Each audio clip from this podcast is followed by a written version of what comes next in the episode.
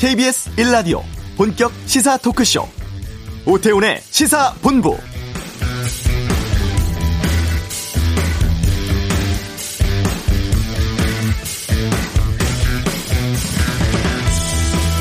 트럼프 전 대통령의 반대로 오랫동안 난항을 겪었던 한미 간 방위비 분담금 협상이 사실상 타결됐습니다. 2019년 9월 협상 시작을 했고 무려 18개월 만에 또 바이든 행정부 출범 46일 만에 종지부를 찍은 셈인데요.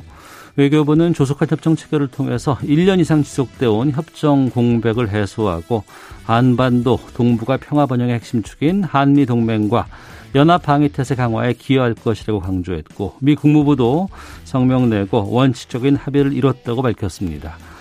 분담금 인상률 등 이 합의의 자세한 내용은 아직까지 알려지지 않고 있습니다만 주요 외신들에 따르면 2025년까지 유효할 것이다 이런 보도가 줄을 이루고 있는데요. 오태훈의 시사본부 2부 외교전쟁 시간에 한미 방위비 협상 타결 소식과 함께 오늘부터 열립니다. 한미 연합훈련에 대해 짚어보도록 하겠습니다. 자, 그리고 경제브리핑 4차 재난지원금 지급 상황 알아보도록 하겠고요. 오늘 이슈에서는 더불어민주당 황운하 의원 연결해서 윤석열 전 검찰총장 사퇴 후에 검찰 개혁 방안에 대해서 의견 듣겠습니다.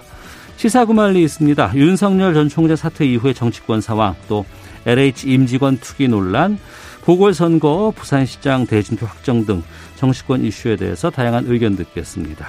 오태훈의 시사본부 지금 시작합니다. 네. 월요일 알기 쉽게 경제뉴스 풀어드리는 코너입니다. 시사본부 경제브리핑 참 좋은 경제연구소 이인철 소장과 함께하겠습니다. 어서 오십시오. 네, 안녕하세요. 예. 4차 재난지원금 지급 대상과 금액 확정됐습니다. 19조 5천억 원 규모인데 애초에 더 두텁게 더 넓게 지원한다 이런 취지를 밝혔었는데 좀 내용 정리해 주시죠. 그렇습니다. 아, 4차 재난지원금의 규모와 대상이 확정이 됐죠. 이제 코로나 사태로 피해를 입은 소상공인 등 총 690만 명에 대해서 아, 최대 500만 원을 지급합니다. 총 19조 5천억 원의 재정을 투입을 합니다.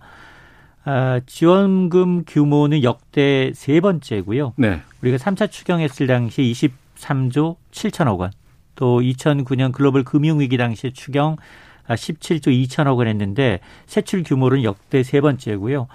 아, 이번 추경은 세 개 분야로 편성이 됐어요. 일단 피해 계층에 대한 긴급 지원금, 네. 그리고 긴급 고용 대책, 여기다가 백신 구입과 같은 방역 대책의 분야로 세 개로 나뉘었는데 우선 이제 피해 계층에 대한 지원이 대폭 늘어납니다. 아, 종전 지원의 사각지대를 최대한 보강하겠다라는 취지입니다. 그러다 보니까 그 지원 폭도 어, 대상 면에서 한 200만 명 이상 늘어났어요. 네. 매출이 줄어든 소상공인에게 대해서는 뭐 100만 원에서 최고 500만 원까지 음. 다섯 음. 단계로 이제 4차 재난지원금을 지급을 하게 되고요. 특히 사각지대를 없애기 위해서 모든 업종에 대해서 그동안은 아, 근로자 5인 이상 사업체는 대상에서 제외됐습니다만 네네. 5인 이상 사업체가 포함이 되고요. 음. 또한 명의 사업체가 여러 개 사업체를 운영하는 경우 이 복수 사업체도 인정을 하기로 했습니다. 네. 또 전기 요금도 깎아주는데요. 어, 최대 석 달 동안 50% 감면해주는 안이 들어가 있고 또 긴급 고용 대책도 마련이 됐습니다. 어, 코로나 때문에 일자리 타격이 컸던 청년, 중장년, 여성 맞춤 일자리에 대해서 27만 5천 개를 만드는 아, 재정이 포함이 되어 있고요. 이외에도 전 국민 아, 무상 백신 접종을 차질 없이 뒷받침하기 위해서 방역 장기화에 대응하기 위한 차원의 4조 1천억 원대 방역 재원도 반영이 돼 있습니다. 네.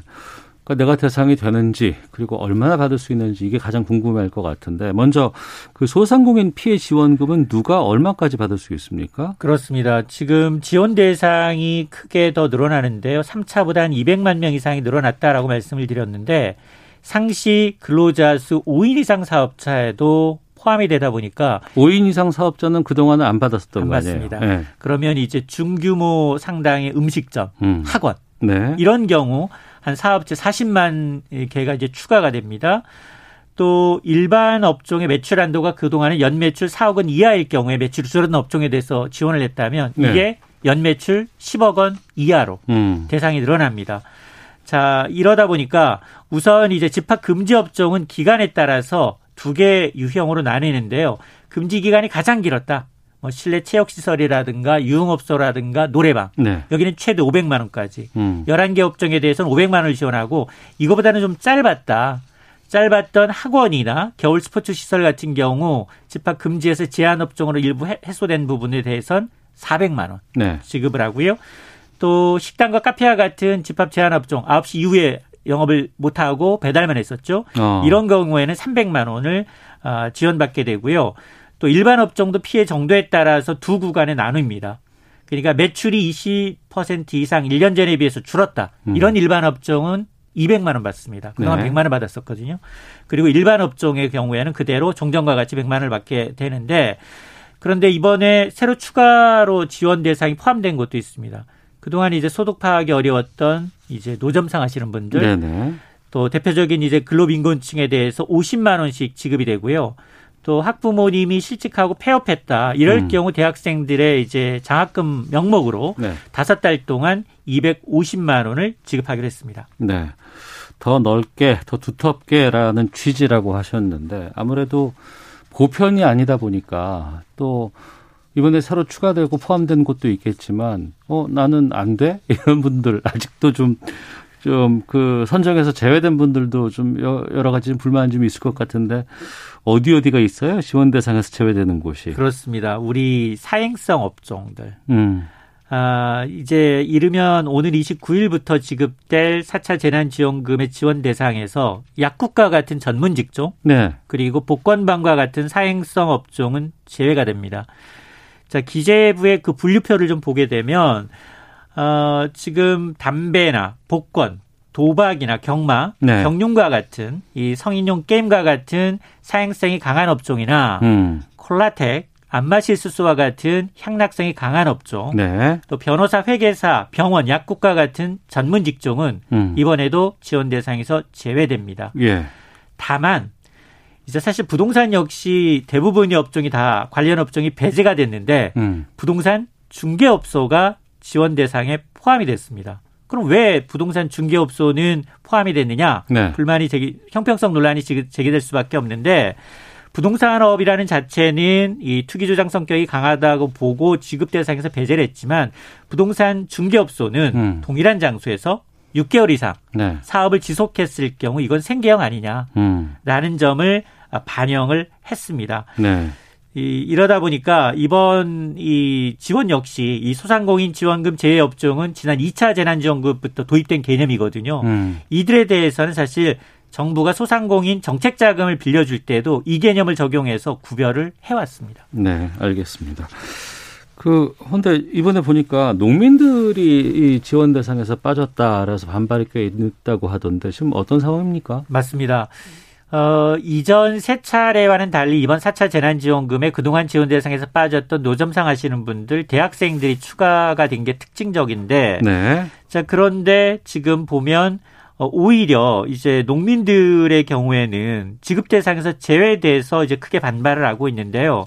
사실 농민들의 경우에는 식자재예요. 음. 식자재라는 건 예를 들어서 식당 영업 시간이 줄어들면 자연히 납품이 감 줄어들죠. 그렇죠. 학교 급식을 하시는 분들도 계세요. 그러다 보면 당연히 줄죠. 음. 그리고 하회하시는 분들 네. 이런 분들이 이제 줄줄이 끊겼기 때문에 큰 타격을 입을 수 있다. 음. 왜 우리는 재난지원금을 주지 않느냐라는 겁니다. 네. 그래서 어, 지난달 말에 이제 한국농업경영인 중앙연합회가 성명서를 냈어요.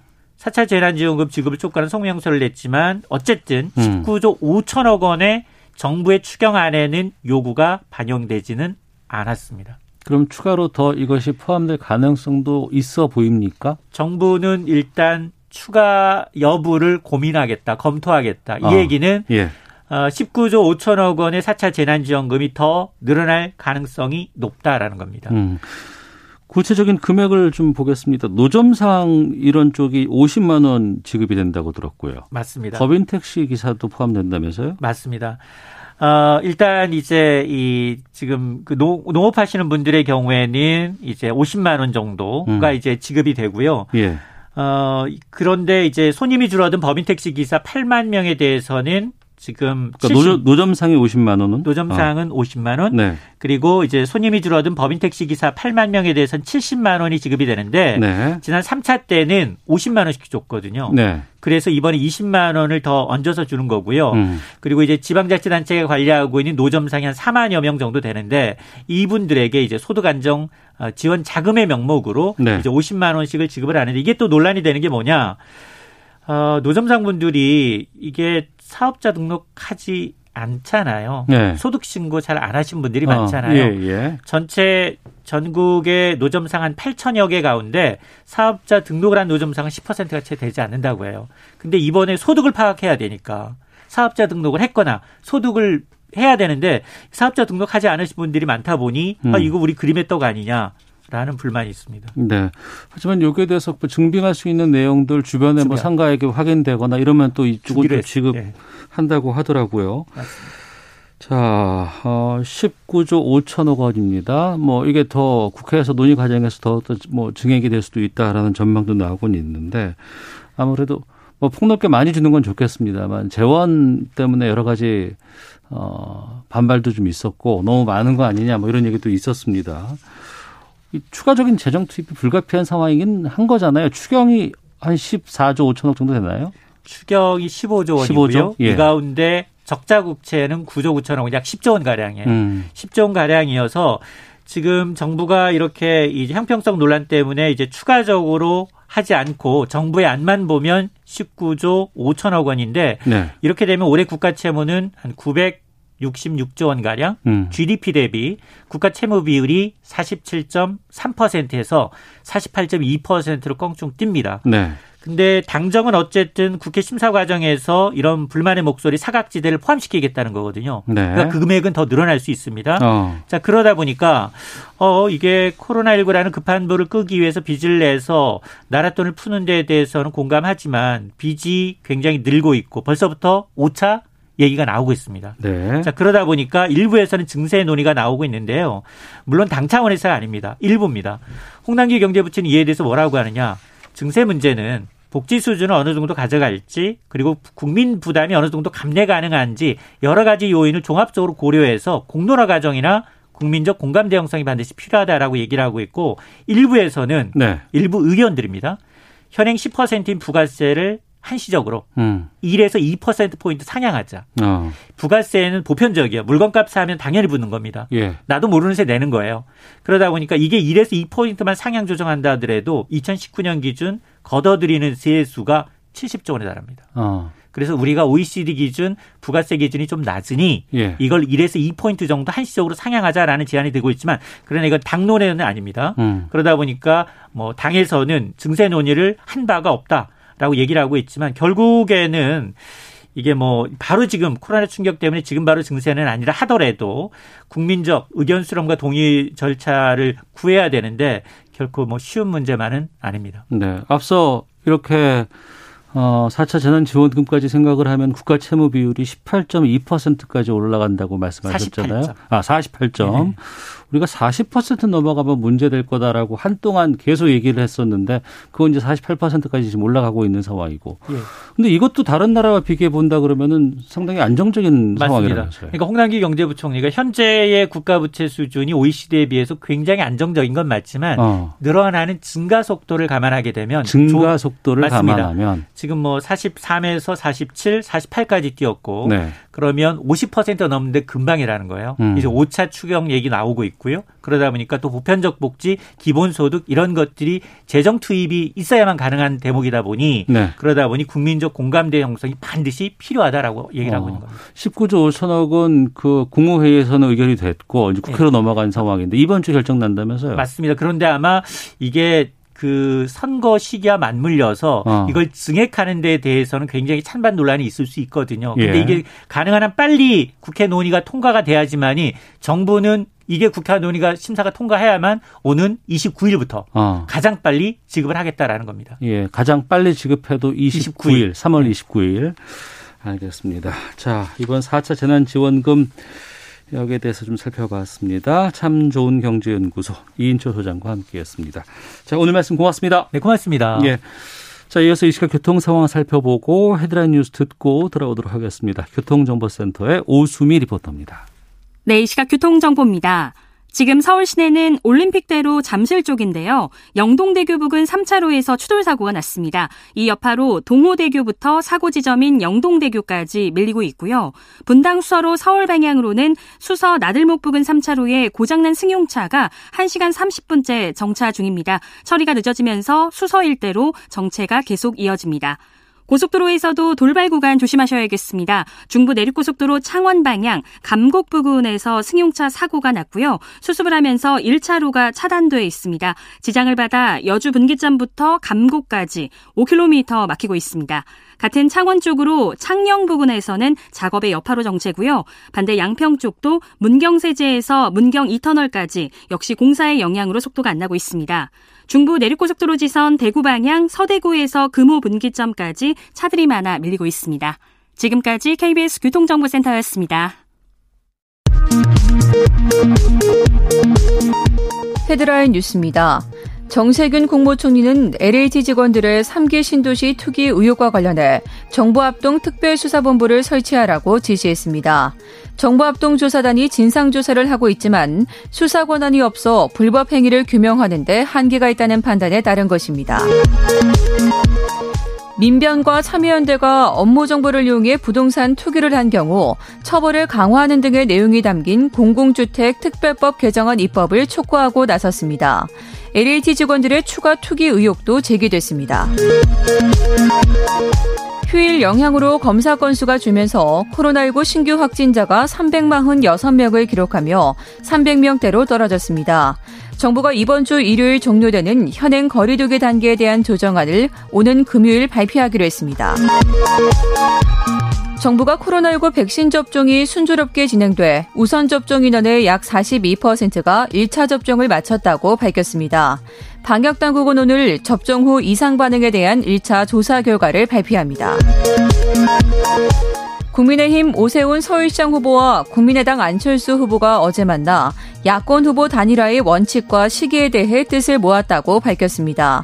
두 후보는 단일화 협상팀을 구성해 공식 협의에 들어갑니다. 지금까지 헤드라인 뉴스 정한나였습니다.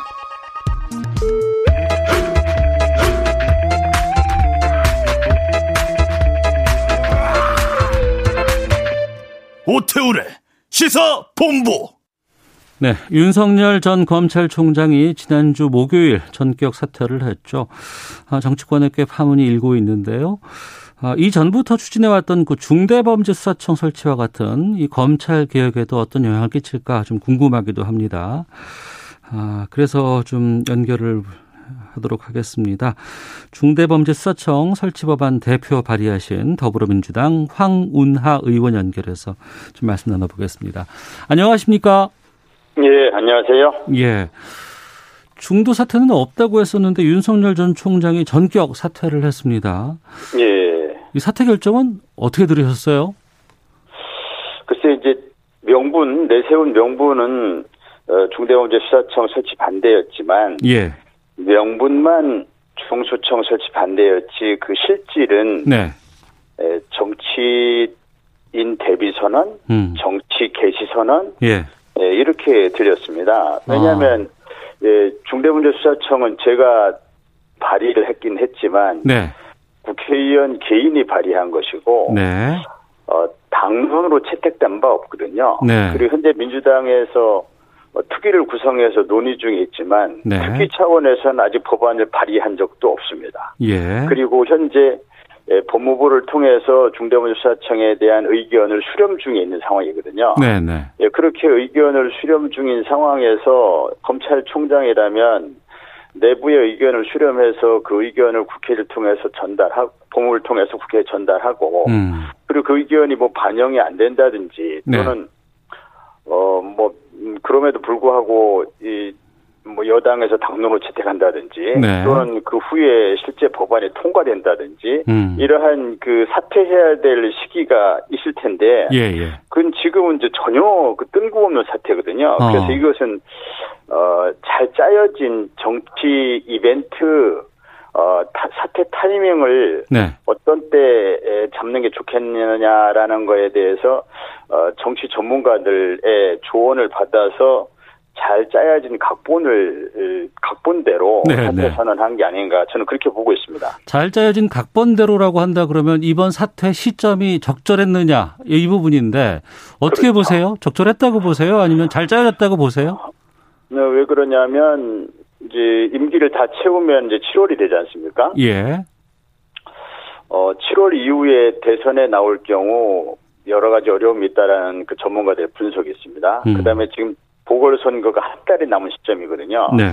보궐선거에서 이제 어, 영향을 미치고 싶어 하겠죠. 음. 예, 보궐선거 본격적으로 정치의 계절, 선거의 계절이기 때문에 네. 여기에 이제 직간접적으로 영향을 미치고 싶어 하면서 자신의 정치적 몸집을 좀 키워가면서 몸도 아. 풀고 이런 기간이 필요하겠죠. 예, 예. 예, 그래서 어 지금 시점 또 이제 일각에서는 어 최강욱 의원이 발의했던 뭐 이제 1년 전에 그만둬야 한다. 네, 네. 이거에 좀 영향을 받지 않았을까 생각 뭐 그런 분석도 있던데 네. 뭐 그럴 수도 있습니다. 왜냐하면 이거 이 법안 아직 통과도 안 됐고 음. 어, 또 원칙적으로는 소급 적용이 어렵죠. 그런데 만약에 이제 이후에 통과되더라도 혹시라도 이제 논의 과정에서 소급 적용으로 이게 법이 확정될 경우에는 네. 그럴 경우는 이제 3월 9일 이후에 사퇴하면 출마가 불가능할 수도 있거든요. 음. 그러니까 아마 그런 거에 대한 어, 우려도 조금은 있지 않았을까 그런 생각입니다. 네. 여당 내 검찰 개혁 특위가 있지 않습니까? 예, 예. 어, 윤석열 총장 사퇴 이후에 뭐 회의 같은 것들이 한 번 열렸다면서요? 예, 예, 그 자리에서는 예. 어떤 내용들이 좀 오갔는지도 궁금하네요. 어, 뭐 그때 특위의 대변인께서 발표하셨지만 네.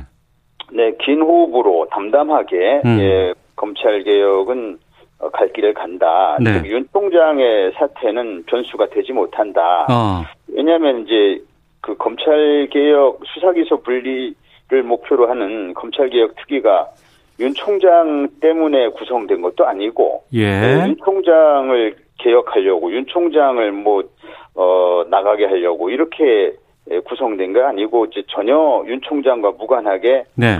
본래 대통령 선거 공약이었고 본래 음. 검찰 개혁의 종착점이었던 수사 기소 분리를 어떻게 제도화 입법할 것이냐라는 거였기 때문에 네. 윤 총장의 그 반대 의견은 어, 참고는 되죠. 음. 왜냐하면 이제 검찰 총수 어, 이거나 검찰 총수였기 때문에 네, 네. 예, 참고는 할 수 있지만 그러나 검찰개혁 특위의 원래 애초의 로드맵에는 영향이 없다. 어. 예, 그와는 무관하게 진행이 된다. 네. 뭐 대체적으로 그런 분위기였습니다. 알겠습니다. 그러면은 지금 민주당 내 검찰개혁 특위는 윤석열 총장 사퇴했지만 이 검찰개혁 변수가 되지 못하고 계속해서 추진해 나갈 것이다. 이렇게 이해를 하면 되겠습니까?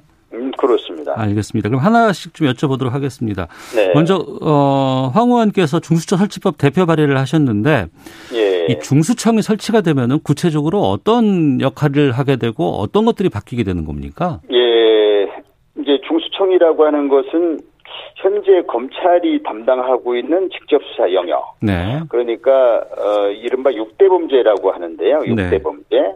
그 검찰에 담당하고 있는 검찰이 담당한 육대 범죄를 이, 이관 받는 기관입니다. 네. 중대범죄수사청이. 어. 그러니까 검찰의 직접 수사를 폐지하는 게 검찰 개혁의 핵심이거든요. 예, 예. 예, 검찰권 남용 때문에 이제 검찰 개혁을 하려는 것이고 검찰권 남용을 막기 위해서는 직접 수사를 폐지하지 않으면 검찰권 남용을 막기 어렵다. 이런 이제 그 문제 의식에서 보면 네. 그러면 검찰의 직접 수사를 폐지하면은 검찰이 맡던 직접 수사는 누가 하지? 음. 이런 이제 의문이 생기죠. 두 가지 방법이 있습니다. 하나는 경찰이 다 맡게 하는 방법. 네. 하나는 새로운 기관을 만들어서 검찰이 맡고 있던 영역을 새로운 기관으로 옮기는 방법. 네, 네. 그런데 새로운 기관으로 옮기는 방법이 바로 중대범죄수사청이죠. 음. 그래서 어, 중대범죄수사청이 신설되면 검찰은 이제 공소기관으로 남는 것이죠. 네. 공소기관으로 남아서 수사기관에 대한 어떤 사법적인 통제, 즉 영장 청구권을 통한 사법적 통제, 또 기소권을 이용한 사법적 통제. 사실은 영장 청구권과 기소권을 이용한 수사기관 통제는 굉장히 강력한 통제거든요. 네, 네. 예, 그래서 그런 영장 청구과 기소권을 이용한 그 수사기관에 대한 통제, 음. 또 수사 과정에서의 수사권 오남용, 또 인권 침해 이런 거에 대한 아주 객관적인 중립적인 입장에서의 검증 네. 예, 이런 그래서 이제 명실상부하게 인권을 보호하는 기관, 네. 명실상부하게 공익의 대표자로서 역할을 하게 되는 것이죠. 음. 그래서 어, 검찰은 공소기관으로서 본연의 역할로 알겠습니다. 돌아가게 되고 예. 그다음에 수사기관은 에, 중대범죄수사청, 그다음에 국수본, 공수처 이 3대 기관으로 다원화되는 것이죠. 음. 검찰 개혁에 대해서 많은 국민들이 공감을 하고는 있습니다만 그 주된 축은 검경 수사권 조정이라는 한 축과 공수처 설치라는 또 하나의 축 이렇게 우리가 생각을 해 왔었는데 그리고 그렇죠. 지난해 말부터 올해 초까지 이 두 기관이 출범하게끔 되지 않았습니까? 법도 그렇죠. 만들어지고 그런데 이 갑자기 이 중수청 설치가 왜 갑자기 나올까란 궁금증도 좀 있습니다. 근데 그 사실은 갑자기는 아니- 아니고요. 예. 예, 이 검찰 개혁의 본질, 최종 어. 종착지, 예. 목표는 수사와 기소의 분리입니다. 아. 예, 그런데 수사 기소 분리 전 단계가 수사권 조정이죠. 예, 예, 예. 그래서 수사권 조정할 때도 이건 과도기적인 조치다. 아. 또는 1단계 개혁이다. 예. 항상 그런 전제가 있었습니다. 예. 그래서 공수처 설치와 함께 음. 1단계 개혁 또는 과도기적 개혁으로서의 수사권 조정이 이루어졌던 것이죠. 네. 그래서 21대 국회에 지난 20대 국회에서 우여곡절 끝에 좀 시간이 많이 걸렸죠. 그래서 음. 20대 국회 때 어쨌든 그걸 마무리했어요. 네. 근데 21대 국회에 남겨진 과제가 2단계 검찰 개혁이죠. 어. 수사 기소 분리죠. 예. 본래 2단계 검찰 개혁이 남아있던 것이지 뜬금없이 뭐 갑자기 튀어나온 게 아닙니다. 음. 예컨대 이제 십- 그 지난 19대 국회 때도 그 야당의 곽상도 의원께서도 이미 이 중대범죄수사청 음, 음 아니 중대범죄수사청이 아니라 수사청 네. 수사기소 분리의 수사청을 어, 입법 발의하신 적이 있고 네. 예, 수사 그 지난 대선 때 문재인 대통령의 대선 공약이기도 했지만 야당의 유승민 전 의원께서도 수사청 설치를 대선 공약으로 주요 공약으로 제시하셨거든요. 네. 그래서 주요 어, 대선 출마하신 분들이 다 공약으로 제시했던 음. 그런 과제들입니다. 네. 예. 다만 이제 에, 공수처 설치하고 수사권 조정이 너무 오랫동안 그 시간도 많이 끌고 지지부진하다 보니까 국민들께서 아, 그것만 되면 뭐 다 되는가 보다라고 하는 그런 어, 좀 착시가 있었죠. 알겠습니다. 예, 근데 실제로는 그 과도기였다 이렇게 볼 수 있습니다. 윤 전 총장이 사퇴하면서 어, 이 나라를 지탱해온 헌법 정신과 법치 시스템이 파괴되고 있다면서 이제 사퇴문을 냈습니다. 예. 그러니까 수사권을 중수청에 넘기고 검찰이 기소권만 갖게 되면 부패가 완전히 판치게 되는 이른바 부패 완판이 될 것이다. 이렇게 검찰 쪽에선 주장하고 있는 것 같은데 이 주장에 대해서는 어떻게 말씀하시겠습니까? 먼저 이제 부패 완판 이런 표현이 네. 예, 그 너무 이제 품격도 없고 음. 논리도 안 맞고 어, 좀 저급한 정치 공세성 그런 용어로 보이거든요. 네. 이제 부패가 뭐 완전히 판친다. 아니 검찰이 수사 안 한다고 부패가 판치면은 지금 검찰이 수사 안 하는 직접 수사 안 하는 선진국들은 다 부패가 판치고 있는 나라인가요? 음. 그리고 검찰만이 북- 유일한 부패 수사기관이라고 하는 그 오만과 착각이 지금 검찰 개혁을 불러온 것이거든요. 네. 그리고 지금 이제 부패 척결이라는 관점에서 볼 때도 이 검찰이 이 부패 수사에서 뭐 기여한 부분도 있습니다. 일정 부분 기여한 부분도 있지만 네. 그 패단이 훨씬 더 컸습니다. 어. 즉 검찰이 부패 수사, 수사한다 그러면서 스스로 가장 부패한 기관이 됐거든요. 네. 그 스스로 권력 기관이 됐습니다. 어. 그래서 중요한 부패를 검찰이 덮으면 그냥 덮어버렸습니다. 네. 예컨대 김학의 사건 같은 경우도 검찰이 덮으니까 그냥 덮어버리는 거거든요. 예. 그래서 검찰은 본연의 역할인 공소기관, 음. 소추 업무에 집중하고 윤 총장도 사실 청문회 때 검찰의 가장 그 본질적인 기능은 소추 기능이라고 스스로 주장한 바 있거든요. 네. 또 수사 기소 분리가 수사청을 세워서 수사 기소 분리하는 방안에 대해 어떻게 생각하느냐는 당시 금태섭 의원의 질의에 대해서 매우 바람직한 방향이라고 이렇게 답변한 바 있습니다. 네. 예, 이에 대해서 지금 그 대비 선언 같은 그런 어뭐 2박 3일인가 뭐 며칠 동안의 정치 쇼 같은 그런 일정을 소화하는 과정에서 굉장히 자극적인 용어로 뭐 부패 완판 이런 표현을 한 것은 음. 저는 검찰 총수로서의 대단히 부적절한 발언이라고 봅니다. 더구나 네. 수사기소 불리는 대통령의 공약입니다. 음. 예, 이 정부에서 문재인 정부에서 검찰총장을 맡은 분이 네. 대통령 공약에 대해서 부패 완판이라고 이렇게 하려면 애초부터 검찰총장 직책, 직책을 맡지 말았어야죠. 음. 네, 그런 점은 공직자로서 대단히 유감스러운 부적절한 처신이라고 봅니다. 예. 아, 아직까지 당론으로 채택되진 않았다고 말씀하셨고 여러 가지 의견 수렴하신다고 하셨지 않습니까? 네. 어, 오늘 오전부터 전국 고검장 회의가 글쎄요, 지금 다 끝났는지는 좀 아직 확인은 안 되고 있습니다만 열리고 네. 있고 중수청 설치에 대한 이야기들 뭐 나올 것 같은데 그 검찰 쪽에서는 어떤 방향으로 내용 정리될 것으로 전망하세요? 아, 우선 그 고검장 회의 물론 이제 총장이 부재 중인 상황에서 어 고검장 회의를 개최한 적이 있었고 해서 어 고검장 회의 진행하는 것 자체에 대해서는 뭐 뭐뭐 월가월부 쉽지 않습니다만은 네. 검찰이 검찰의 기득권을 지키기 위해서 지금까지 평검사 회의, 음. 뭐 고검장 회의 하면서 사실상 집단 의사 표명을 종종 해왔거든요. 네. 다른 공무원 조직에서는 도저히 있을 수 없는 일들이 검찰에서만 벌어지고 있습니다. 음. 네, 공직기강에 대해서 검찰만 어, 치해법권 예외지대에 놓인 것처럼 네. 검찰이 오만하게 검찰이 독, 독자적인 정, 어떤 입법사법 행정과 함께 독자적인 어떤 제4부라도 되는 양 음. 그렇게 행동하고 있거든요. 네. 네. 검찰은 행정부의 일개 외청이라는 사실을 명심해야 합니다. 음. 예, 거기에 맞게 네. 국민들이 우위만 범위 내에서 어, 자신들의 역할을 모색해야 합니다. 예, 그 검찰이 뭐 중수청에 대해서 어, 합리적인 그런 그 대안도 제시하고 네. 뭐 우려되는 바 있으면 의견도 제시하고 뭐 그거야 얼마든지 할 수 있죠. 음. 다만 아까도 말씀드렸지만은 이것은 수사기소 분리를 구현하기 위한 수단이 중대문제수사청 설치이고 네. 이것은 수사기관이 다원화라고 하는 어떤 형사사법제도의 선진화 추세이거든요. 네. 검찰로 일원화되었던 수사기관이 다원화되는 겁니다. 어. 이것이 검찰의 기득권을 잃는다는 생각을 하겠죠. 음. 그렇지만 그런 이 국민들을 위한 사실 이런 중수청 설치나 수사기소 분리는 피해는 검찰만 보고 모든 국민들이 혜택을 보는 선진 사법 시스템이거든요. 알겠습니다. 그래서 검찰이 국민들 눈높이에서 이걸 좀 바라봤으면 좋겠습니다. 예.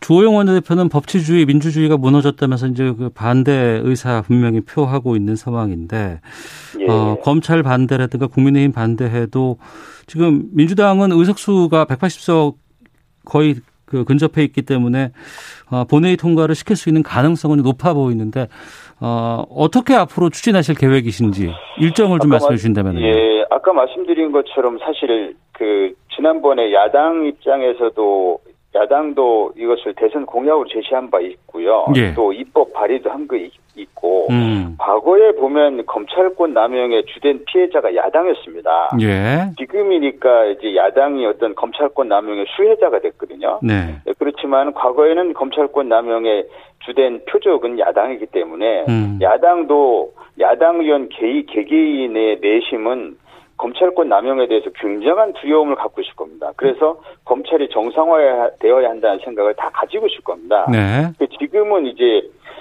여당이 추진하는 검찰 개혁에 대해서 정략적으로 정치목 정책의 목적으로 반대 의사를 표명하고 할 수는 있지만 음. 실제 이제 입법 논의가 이루어질 때는 네. 이러한 그 중대본 수사청 설치나 수사기소 분리가 모두를 위한 검찰 개혁이라는 데 대해서 동의하지 않을까 저는 생각합니다. 그래서 뭐 강행 처리니 뭐 음. 이런 처리가 아니라 네. 여야 간에 충분히 그 논의를 거쳐서 충분히 합의 처리가 가능한 사안이다. 아. 저는 그렇게 보고 있습니다. 아, 합의 처리가 네, 가능한 사안이다. 네, 그리고 충분한 시간을 가지고 예. 발의도 뭐 지금 원래는 좀그 음, 2월 달에 발의를 하겠지만은 발의 절차에서도 토론회도 하고 여러 가지 논의 절차 거치셔서 발의도 미루고 있고요. 알겠습니다. 또, 또 이제 그 6월 달까지 통과할 목표를 하고 있지만 6월까지 네. 시간이 많이 남았습니다. 예, 네, 많이 알겠습니다. 남아서 충분히 논의, 논의를 해서 예, 합의 간에 합의를 처리할 수 있다고 봅니다. 알겠습니다. 말씀 여기까지 듣겠습니다. 고맙습니다. 네, 감사합니다. 네, 황운하 의원과 함께 했습니다. 잠시 후 2부에서 또 다루도록 하겠습니다.